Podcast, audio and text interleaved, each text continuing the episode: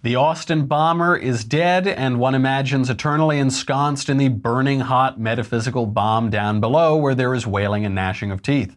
Up here, lefties, desperate to point to a non Muslim terrorist, are calling the Austin bomber a terrorist.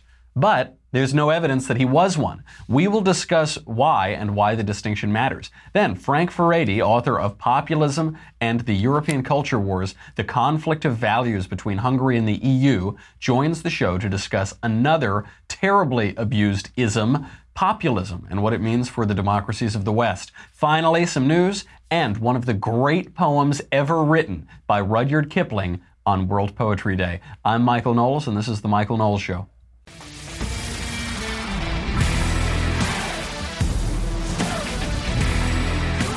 Before we get to any of that, I know there's a lot to talk about today, and this matter of language is extremely important, and lefties are trying to abuse language as they always do. We need to be precise about this. But before that, how can I be precise in my diction if I don't have beautiful teeth? Well, listen, if you want beautiful teeth, you've got to make sure that you brush and floss and take care of them so that when you go to your dentist, for me, like once every 10 years, or for most people, once or twice a year, he doesn't yell at you and say, hey, when was the last time you flossed? And you say, I don't know, the last time you flossed me is probably the last time I flossed. So do you use an electric toothbrush? You say, no, I use a stick or my finger or something. I don't know what I use. You need to use an electric toothbrush. They are much better than that old manual thing. You know, guys, it is 2018 allow technology to make your life easier and to keep your teeth uh, better. When it comes to your health, brushing your teeth is one of the most important parts of your day. Quip knows that. They have combined dentistry and design to make a better electric toothbrush. Quip is the new electric toothbrush that packs just the right amount of vibrations into a slimmer design at a fraction of the cost of bulkier traditional electric brushes. If you use a more traditional electric brush, they cost about $7 million and they're gigantic and they're hard to travel with and they're bulky in your uh, bathroom. Quip, it's sleek design, very nice, very easy. It doesn't cost you a gazillion dollars to do it. They take care of everything. Guiding pulses alert you when to switch sides, making brushing the right amount of time effortless. Because uh, sometimes people brush too hard, they brush too much over in one place. My dentist has told me about that. This is a real thing. Um, so you want to make sure you do it the right amount. Quip also comes with a mount that suctions right to your mirror and unsticks to use as a cover for hygienic travel anywhere whether it's going in your gym bag or carry-on. For me, more the carry-on, not so much the gym bag, but carry-on, uh, you know, you can throw it in there. Because the thing that cleans your mouth should be clean also. Quip's subscription plan refreshes your brush on a dentist recommended schedule, delivering new brush heads every three months for just five bucks. That includes free shipping worldwide. That is nothing. And then you don't have to go to the pharmacy or the drugstore and you walk down the aisle, you know, and you go to the wrong aisle and then you feel kind of awkward about it and you can't find anything. Don't do that. Make it easy, make it cheaper, save some money, save some time. Quip is backed by a network of over 10,000 dental professionals, including dentists, hygienists, and dental students, and me a dental professionals, and a blank book author. Most toothbrushes don't get named one of Time Magazine's best inventions of the year, but Quip did. Find out why. Quip starts at just $25. That is a lot less than a gazillion dollars, which is what all those other traditional electric brushes cost. Uh, if you go to getquip.com slash Knowles, K-N-O-W-L-E-S, right now, you will get your first refill pack free, free with a Quip electric toothbrush. Don't say I never did anything for you. This is a great deal. You'd be foolish not to do it. Your first refill pack free at getquip.com slash Knowles, K-N-O-W-L-E-S. That is G-E-T-Q-U-I-P dot com slash Knowles, K-N-O-W-L-E-S. Do it right now. D-O-I-T-R-I-G-H-T-N-O-W. Do it right now. all right. The Austin bomber is dead. We are all very pleased to hear that. Uh, President Trump tweeted out the good news. Governor Abbott did the same thing. Unfortunately, this kid didn't blow himself up until he had already killed two people and injured six. He didn't start with him, unfortunately, uh, but at least he's dead now. Bombing started a few weeks ago. They started on March 2nd. They've been terrorizing the Austin area. But there's a distinction between terrorizing and terrorism. That's a that's a specific term. The bomber is a 24-year-old Austin resident who was only caught because he used a FedEx store. This is pretty good press for FedEx, as you might imagine.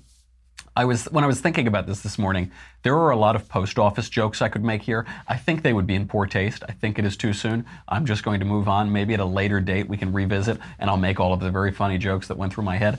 This is a replay of the Unabomber, and now he's dead. Good. Unfortunately, the illiterate left cannot just be happy that the bad guy is dead. They are desperate to point to a non Muslim terrorist, and so now they're calling this kid a terrorist. The problem with that is that there's no evidence that he's a terrorist. Uh, here they are, they're losing their minds on this. Uh, some guy named Roland Martin tweeted, White domestic terrorist, not Muslim, not a Black Lives Matter activist, but Donald Trump's DOJ doesn't want to admit this is a problem. I don't. I think Donald Trump admits that someone blowing up Austin is a problem. Uh, from some ex NFL person named Matthew Cherry, literally the template they use to describe white terrorists shaking my head, and that's because the Reuters or the AP reported that the kid was quiet and introverted and reserved, which is true. All these serial killer types, it's always like, oh, I didn't. Him, he was always so quiet. He was always so nice. And then from a Hillary campaign alum known as Charles or Charlotte Clymer, depending on when you started following his Twitter account, Mark Anthony Conditt was a white male terrorist and likely white supremacist. He perpetrated terrorist attacks against a community, resulting in death and destruction. This is not quiet, reserved, a nice boy, or whatever the hell else whitewashing nonsense. First of all, there's no evidence he's a white supremacist. That's completely made up. And one can both be quiet and reserved and a, a terrorist. That's true. Also, there's no evidence that he's a terrorist. This from Kumail Nanjiani, who is from the show Silicon Valley. The bomber is not a terrorist. Got it, because people are pointing this out. Finally, from some musician named Michael Joliet. Lots of white people saying, well, let's slow down and figure out motivations so that we are using the term terrorist properly. Seriously? You need to understand that black men are routinely murdered by police at one gazillionth the scrutiny you are pretending to give this term. So, okay, I don't know how that factors in. We're just talking about what does terrorist mean? What is the term terrorism? Does it apply to this kid? According to the illiterate left, the Austin bomber is clearly a terrorist. What did Mark Twain say about this? It ain't what you don't know that gets you into trouble. It's what you know for sure that just ain't so. Terrorism has a meaning. I know we blur words a lot. Words have meaning. Terrorism has a meaning. Terrorism is targeting civilians with violence to achieve political ends. I'll say it again. Terrorists target civilians with violence to achieve political ends. When terrorists target the military, that isn't terrorism. When uh, people target civilians and just blow them up because they want to kill people, that also isn't terrorism. It requires political ends. Now, I will say this is a relatively new word. Terrorism really only was invented in the 1970s. It's only been in the popular culture for about 50 years now. So I understand people are trying to debate what this word, what does this word mean? What doesn't this word mean? So uh, uh that's fine. Let's let's ask, what definition of the term is the most useful? Is the most meaningful? Uh, what distinguishes it from other acts of war or acts of violence. Not all acts of violence are terrorism. Murder isn't always terrorism. You can go down the street and kill somebody. That, that doesn't make you a terrorist. But you can also go down the street and murder somebody, and that is terrorism. Rape isn't always terrorism. You can rape people for reasons that are not terrorism. Sometimes rape is used for the purpose of terrorism. The left really, really wants to point to a terrorist who isn't Muslim because virtually all of the terrorists we see today are motivated by Islam and a, ver- a vision of Islam. So they try to blur the words. Uh, they actually already have a kid who isn't a Muslim terrorist. This happened recently. That uh, kid in Charlottesville who shot up the black church, that, that is terrorism. That qualifies as terrorism. He targeted civilians to affect his white supremacist political agenda. He wrote about his political agenda. He was affiliated with political groups. That counts as terrorism. There you go. There's your, there's your non Muslim terrorist left. You can be happy with that they always try to blur the words here. That, that is what political correctness is. Political correctness is taking clear terms and precise language and then muddying it all up so that they can try to confuse different categories. It's, uh, it's really insidious because we don't even know what we're debating at that point. Should terrorists be entitled to Geneva Convention protections. We need to be precise in our language if we're going to figure that out. The, the reason that we have a definition of terrorism in, in one part is so that we can uh, protect civilians in times of war. There, there, was this big debate about 10 years ago. Should we torture terrorists or should we give them, I don't know, all American constitutional protections and three hots and a cot and eggs Benedict for breakfast? Should we give terrorists Geneva Convention protections? The answer is no, we shouldn't. We should torture terrorists. I think Andrew Klavan said it should be an Olympic sport. We should torture terrorists to protect civilians. The Geneva Convention protections exist to protect civilians in times of war. Terrorists specifically target civilians. The, the deal basically goes like this if you decide, if you agree not to target civilians, we will give you certain uh, conveniences and, and nice uh, regulations when we deal with you in times of war. If you extend those same protections to terrorists that you do to lawful actors who don't target civilians, you take away any incentive not to target civilians. It it's very insidious. I know it seems nice. Oh, well, let's just wouldn't it be nice if terrorism didn't imply certain things?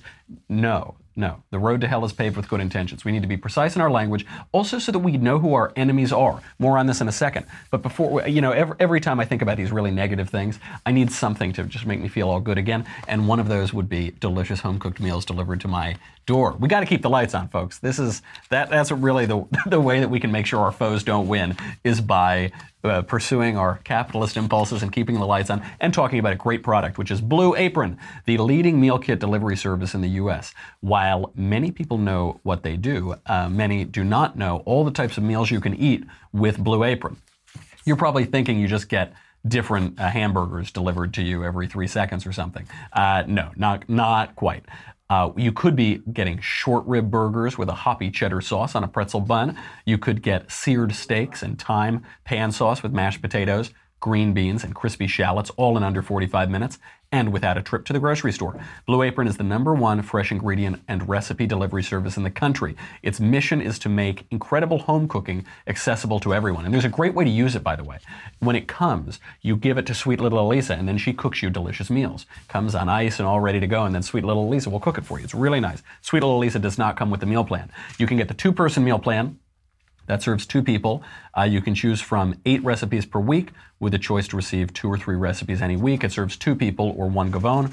Uh, family meal plan serves four people. You can get four recipes per week with the choice to receive either two, three, or four recipes any week. That serves four people or one gavone. And the wine plan, six bottles of wine from renowned winemakers delivered monthly. Again, that serves about two hours for a gavone. Uh, really uh, convenient. It's really flexible. I'm eating it tonight. I'm looking forward to that. I already got that text. Uh, don't say I never did nothing for you. Blue Apron is treating the Michael Knowles Show listeners to $30 off your first order if you visit blueapron.com slash covfefe, C-O-V-F-E-F-E. That is uh, this week's menu, go there right now. You get $30 off blueapron.com slash covfefe, C-O-V-F-E-F-E. Eat free food. Don't be foolish. Do it. Blue Apron, a better way to cook. I want to wrap this up because we have to get to our guest uh, who's got really interesting things to say about populism. But one of the reasons we need to be precise in language is that in statecraft, we need to be able to ascertain who our geopolitical foes are. The, the imagination of man's heart is evil from the beginning. We can, there are plenty of murders and atrocities that are going to go on in the world. We can categorize those murders however we like. Some of those categories are more useful than others in forming a coherent picture of the world. Think about guns. There are 32,000 deaths each year involving guns. Is that it? That's all? Is that that's the murder weapon? Is that the only thing that matters? Are all other distinctions trivial? 60% of those deaths involving guns are suicides. Is that detail important? Does that give us a better picture? 80% of the remainder are gang related. Does that give us a better picture of these deaths from, gu- from gun related incidents? Of course. The only way we can solve problems is by gathering all of the information, excuse me, that we can and forming a picture and narrative of what happened. The right uses precise language, blunt language, clear language. The left hates clear language. They want to blur these things because they already have a picture of the world. They already have a narrative. They don't want to solve problems. They want to vindicate their incorrect vision of the world. Who cares if it works in reality? Does it work in theory? uh, if we want to solve problems, you need to see clearly. If you want to see clearly, you need to use clear and precise language. Some evidence may turn up that this Austin bomber was secretly an ISIS sleeper cell or a communist trying to overthrow the government or whatever. Right now, there's no evidence that he was a terrorist. I know the left is angry. They want their non Muslim terrorist so they can validate their false narrative that different religious visions and different moral frameworks and different ideas matter. Uh, uh, and uh, you know they have different effects on the world. They want to be able to deny all of those differences. Too bad. Don't let them uh, scream you into saying things that aren't true. Use clear language. Speaking of being shouted down by mobs, let's get to populism.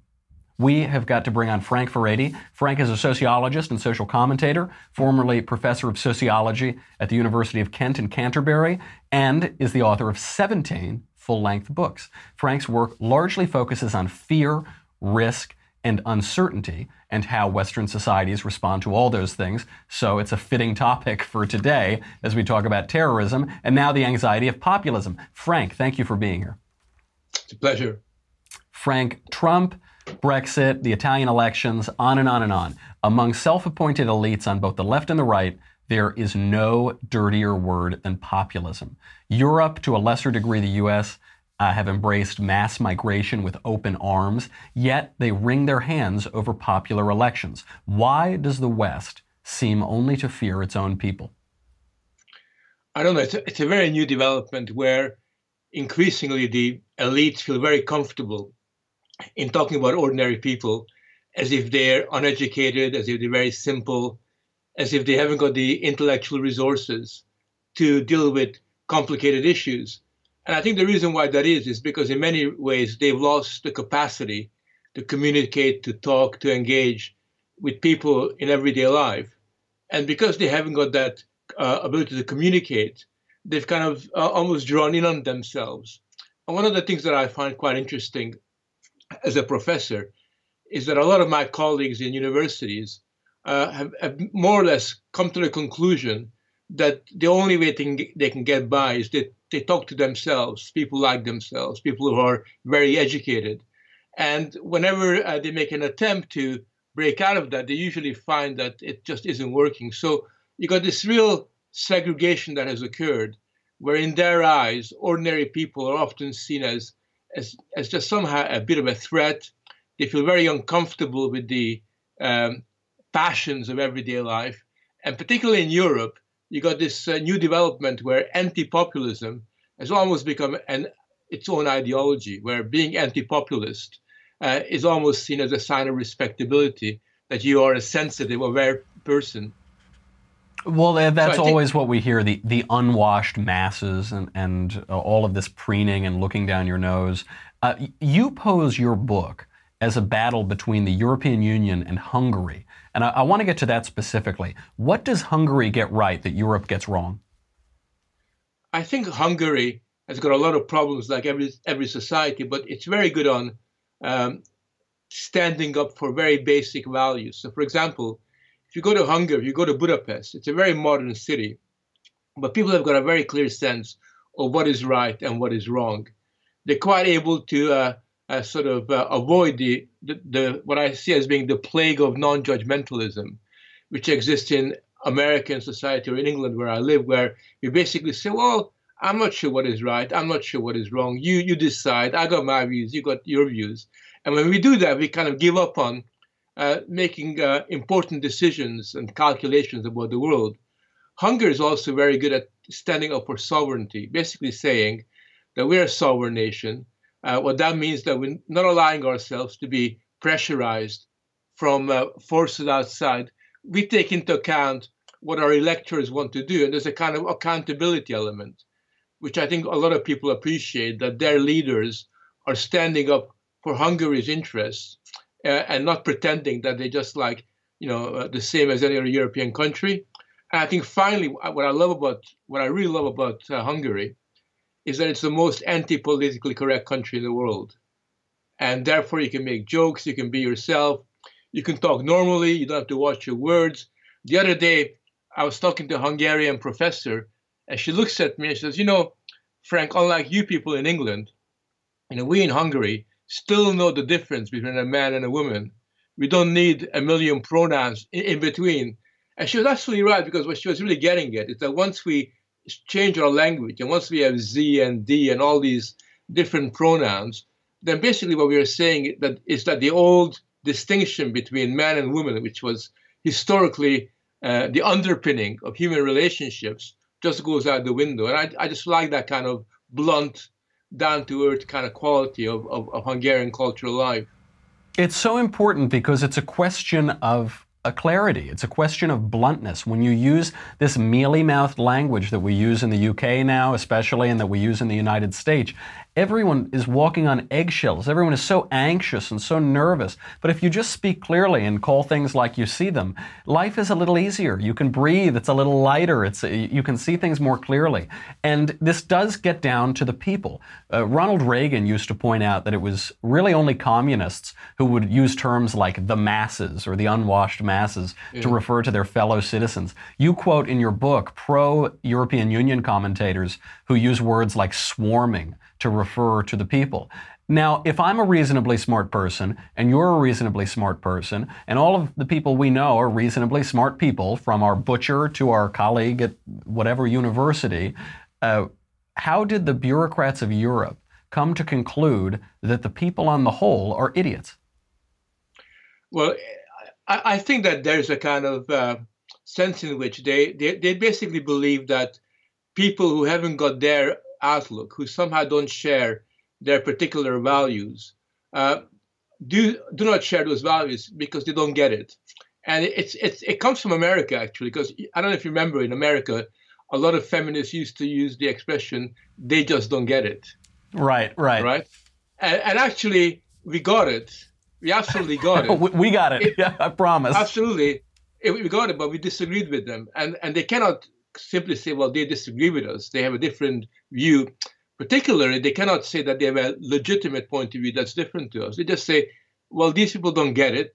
And once they say they don't get it, they say, well, the reason why they don't get it is because they're a little bit thick, they're a little bit slow, they haven't got the education, they're disadvantaged, and really they're like a second-class citizen. Right. And what's very what's very interesting is if you examine the language very, very closely, it almost has a racial characteristic. I mean, if you talked about another race using that kind of language, you'd be called a racist. Mm-hmm. But when it comes when it comes to these people, the populists, you can use the kind of intemperate language that you you you, you never would you never use in a polite kind of company, and it's really a question of putting people down and dehumanizing them. I think it's a language of dehumanization that I find very disturbing when uh, anti-populists talk about the people as if they're just simply swarms or, or just uh, deplorables or all the other words. Irredeemable. It is clearly dehumanizing. It is uh, one of those things, and you, you bring it right home with the idea that they don't get it. Oh, they just don't get it. Because what that is to say, that these people who have such a clear utopian vision, such a progressive vision as they use, if you were to stand in the way of progress, which is so clear, it's so evident to anybody who gets it, then you can only be one of two things. You have to be either incredibly stupid and probably incapable of self government, or you have to have ill intent you have to have malevolence. You have to have bad intentions. Uh, otherwise, anyone can see clearly the road to progress. And if you're either of those things, if you're cruel and vicious and have bad intentions, or you're profoundly stupid, you can't govern yourself. We can't have you governing us. That is that is exactly their uh, rationale. Now, I will push back a little bit against the populists. You write in defense of the tradition as well in, as in defense of popular sovereignty traditionalism or the, the great traditions that we've inherited from our forefathers. What happens when those two things come into conflict? 50 million Frenchmen can be wrong and frequently are. Uh, Pre European Union Europe tore itself apart and its traditions apart, most spectacularly in the world wars. Even today, the popular culture in Europe and the US absolutely hates itself, hates its own traditions. Uh, what happens when a good, solid, patriotic admirer of tradition can't trust the people or feels that he can't trust the people? Well, well you raise a very important question because uh, obviously the world changes and traditions are not always appropriate in all circumstances. I think there's a difference between being traditionalist, which is uh, which is to make an ideology out of traditions and become very dogmatic about it, or and to see traditions as, as a living phenomenon that's continually alive and can engage with new experience and new realities. So there are many things that have happened um, that are really good that weren't around in the old days. Uh, so we have to be very selective, and this is this is the challenge that you and I have, which is we look upon our past, we see what was wrong and needs to be fixed, and we look at what was really important, uh, the clear underpinning of our civilization that we need to take forward and make sure that our young, the young kids are socialized into. And I think for me, the big tragedy when I go to American campuses, when I visit uh, educators, is that they are extremely scared of the past and they're very, very bad at, uh, at kind of communicating traditional values, you know, to their young to, to, young people. It's almost like they've given up on that and instead mm-hmm. are making it up as they go along. That's that's true. This is the big worry that I have. You see it on campus. You saw when I was on campus not that long ago, and you see it among young people. Is a, a not only a, an ignorance regarding the, their own culture and their own traditions and their own form of government, but a, a real hatred of it, a real contempt and disdain. What uh, Harold Bloom uh, the literary critic calls the school of resentment. You no longer approach a text and say, oh, what can I gather from Virgil or Cicero or Thucydides? You look at it and you say, I hate these guys. These racists, these bigots. How can I teach them? How can I teach Thucydides about, about uh, ancient Athens or something? It's a it's a real fear because I think among conservatives we say, look, we trust the people, we trust individuals, but what happens if they become so ignorant of their own culture that they're they that that is what prevents them from self-governance, not their uh, insufficient progressivism, but their insufficient understanding and love for their own culture. That's a real worry. I, I now speaking of the future. What does the future look like for populism in Europe and America? Right now, we've just had these Italian elections where the, the populist parties were able to make a big dent. Uh, you wrote that it's the really the end of the European Union, or it signals that. Are we headed, as Western culture, irreversibly into decadence and decay and technocratic exhaustion, or is there hope for a cultural resurgence? Well, I hope there is. There is hope. There's always hope. Uh, I just been to Italy recently, and I was fascinated by the way in which young people in Italy are looking for new solutions and they're experimenting with new ideas. They're rejecting the old order, and many of them are saying, "Look, we've had a we had this uh, European Union breathing down our necks. We had all these rules and regulations uh, that kind of uh, emptied our life of meaning. We're looking for something new, and you get that in England. I think one of the nice things about England was that after Brexit, you had all these young kids and and and young and kind of uh, young adults saying that for the first time, they've actually understood, you know, what it means to be a citizen when your vote counts, and you don't have to simply pretend that uh, you know that you're just like everybody else because there's a lot of pressure on you to conform. So there's a, there is something in the air, but the problem is, is that both old school liberals and also I would say old school conservatives are at the moment very hesitant about knowing how to deal with this. So, for example, uh, uh, you mentioned how conservatives are, are, able to say this and that, but a lot of conservatives that I know are very insecure. They often uh, tell me that, uh, good on you, Frank. I'm glad you opened your mouth. Thank you, you for of, uh, doing it. Yeah. Yeah. They thank me. I said, well, well, look, why don't you open your mouth? Because you're not living in Nazi Germany or Stalinist Russia. You could easily open your mouth, but they're extremely wary. And I had this experience the day after Brexit. You know, sort of, I had about 20 emails from other academics saying, Frank, we're very glad you spoke out on Brexit as an academic. That was very, very important. But we feel that we're not able to do that because, you know, we're very insecure. We're worried about our jobs and everything else. And I emailed back to them and saying, actually, speak out. Because at the end of the day, the more of us that speak out, the more we create a milieu where our political foes and our enemies become insecure.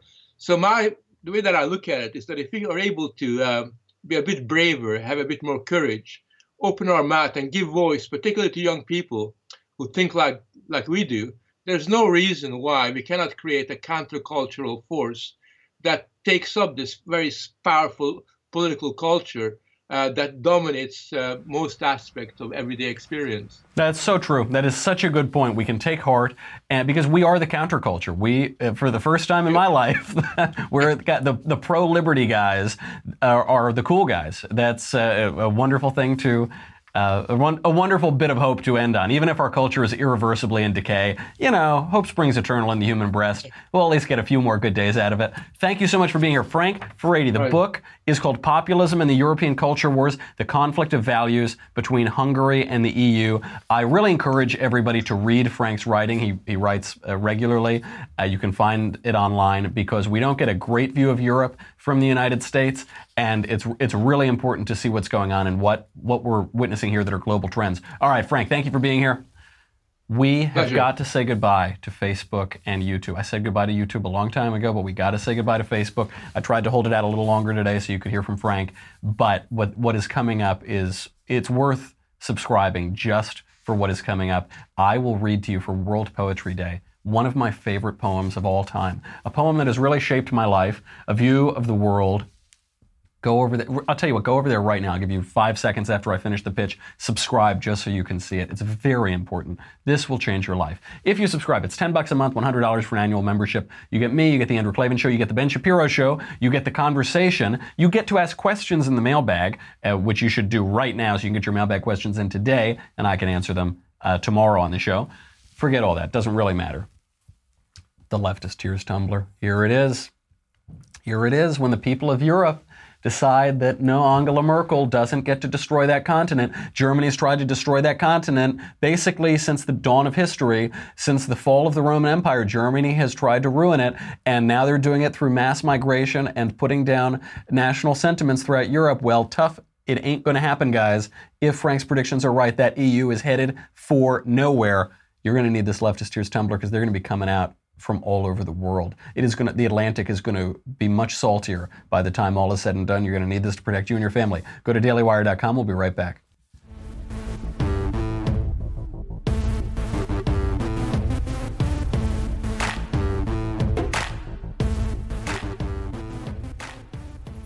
It's World Poetry Day, and I actually really like poetry.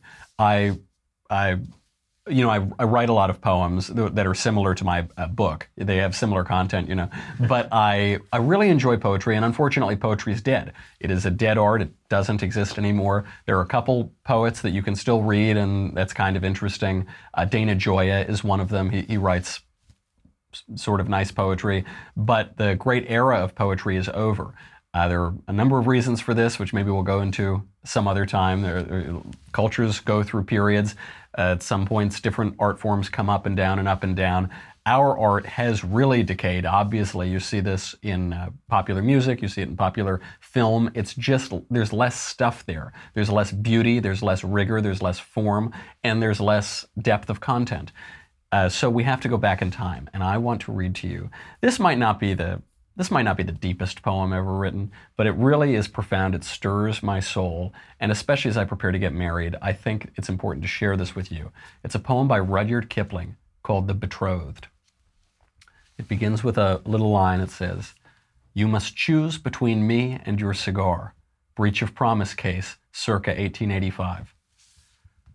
Open the old cigar box, get me a Cuba stout, for things are running crossways, and Maggie and I are out.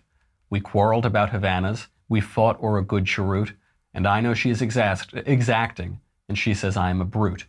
Open the old cigar box, let me consider a space, in the soft blue veil of the vapor musing on Maggie's face. Maggie's pretty to look at, Maggie's a loving lass, but the prettiest cheeks must wrinkle, and the truest of loves must pass. There's peace in a Larranaga, there's calm in a Henry Clay, but the best cigar in an hour is finished and thrown away, thrown away for another as perfect and ripe and brown. But I could not throw away Maggie for fear of the talk of the town.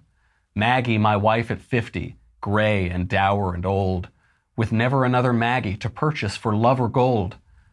And the light of days that have been, the dark of the days that are, and love's torch stinking and stale like the butt of a dead cigar. The butt of a dead cigar you are bound to keep in your pocket, with never a new one to light, though it's charred and black to the socket. Open the old cigar box. Let me consider a while. Here is a mild manila. There is a wifely smile. Which is the better portion? Bondage bought with a ring, or a harem of dusky beauties, fifty tied in a string? Counselors cunning and silent, comforters true and tried, and never a one of the fifty to sneer at a rival bride. thought in the early morning, solace in time of woes, peace in the hush of the twilight, balm ere my eyelids close. This will the fifty give me, asking naught in return, with only a Suttee's passion to do their duty and burn. This will the fifty give me, when they are spent and dead. Five times other fifties shall be my servants instead, the furrows of far off Java, the isles of the Spanish main. When they hear my harem is empty, will send me my brides again. I will take no heed to their raiment, nor food for their mouths withal, so long as the gulls are nesting, so long as the showers fall. I will scent 'em with best vanilla, with tea will I temper their hides, and the Moor and the Mormon shall envy who read of the tale of my brides. For Maggie has written a letter to give me my choice between the wee little whimpering love and the great god nicotine. And I have been servant of love for barely a twelve month clear but I have been priest of cabanas for a matter of seven year, and the gloom of my bachelor days is flecked with the cheery light of stumps that I burned to friendship and pleasure and work and fight. And I turn my eyes to the future that Maggie and I must prove. But the only light on the marshes is the will o' the wisp of love. Will it see me safe through my journey or leave me bogged in the mire? Since a puff of tobacco can cloud it, shall I follow the fitful fire? Open the old cigar box. Let me consider anew. Old friends. And who is Maggie that I should abandon you? A million surplus Maggies are willing to bear the yoke, and a woman is only a woman, but a good cigar is a smoke. Light me another Cuba, I hold to my first sworn vows. If Maggie will have no rival, I'll have no Maggie for spouse. Oh, does that stir the soul, or does that stir, that is a really that is one of the great poems ever written. I'm going to get in trouble for that tonight, I think. Uh, that is our show today. I'm Michael Knowles. This is The Michael Knowles Show. Get your mailbag questions in. I will see you tomorrow.